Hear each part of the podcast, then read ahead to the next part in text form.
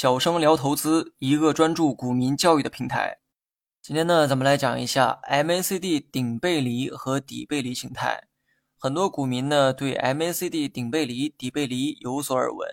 根据我以往的经验来看，10个股民中9个都知道 MACD 顶底背离，但这其中真正了解的人呢，可能不到3个。不信，今天我们就来好好聊一聊 MACD 顶背离和底背离形态。为了方便讲解，今天我们先从 MACD 顶背离下手讲解。先说结论哈， MACD 顶背离是看跌信号，也是卖出信号。它跟之前学过的 MACD 双顶形态有一点形似哈，但内核呢却完全不一样。MACD 双顶形态只研判 MACD 指标本身，只要 MACD 指标符合双顶的条件，我们呢就可以判断股价后面的走势。而顶背离的特点啊是背离两个字，光研判 MACD 指标还不够，你需要将 MACD 和股价相互配合，你才能够得出相应的结论。顶背离中的这个背离指的是 MACD 指标和股价的背离现象，因为二者的走势啊出现了背离，所以才叫做 MACD 顶背离形态。那么接下来就聊一聊 MACD 和股价它们是如何发生顶背离的。那么顶背离3个字拆解开来，可以理解为在股价和 MACD 的顶部区域出现了背离现象。同样是在顶部，股价的趋势仍在往上走，而同一时期的 MACD 指标却在往下走，这样呢就形成了背离现象。具体图片可以查看文稿中的图1和图2。当 MACD 在上方出现死叉的时候，就出现了一个高点。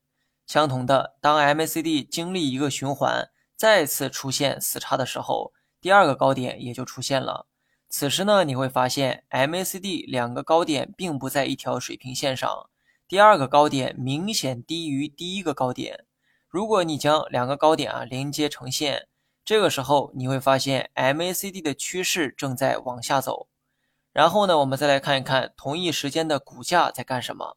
把视线看向 K 线图，我们看到相同时期内股价呢也出现了两个高点，股价冲高回落后形成了第1个高点，然后经历一个循环，股价再次冲高回落形成了第2个高点。但是呢，与 MACD 不同哈，股价的第2个高点明显高于第1个高点。此时你将两个高点连成线，你会发现股价的趋势是向上运行。那么什么叫做顶背离啊？刚才我们研究的是股价和 MACD 的顶部变化，上文提到的高点其实呢就是顶部。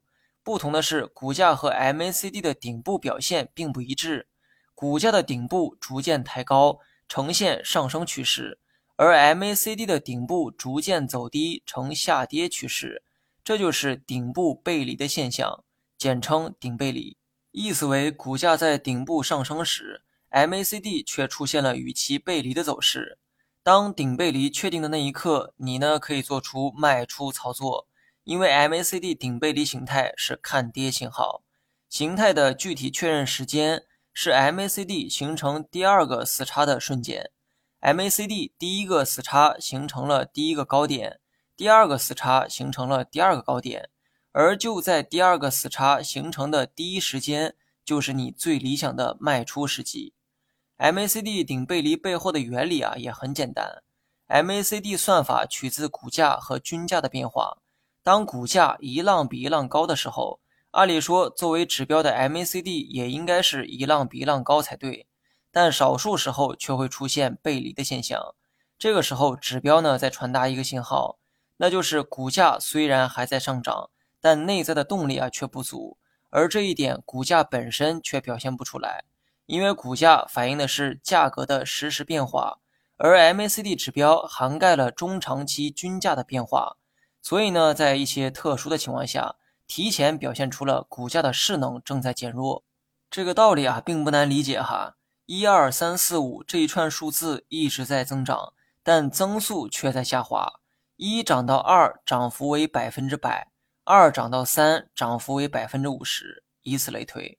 股价虽然还在上涨，但背后的势能正在减弱，这一点刚好反映在了 MACD 指标上，这就是 MACD 顶背离背后的机理所在。你学会了吗？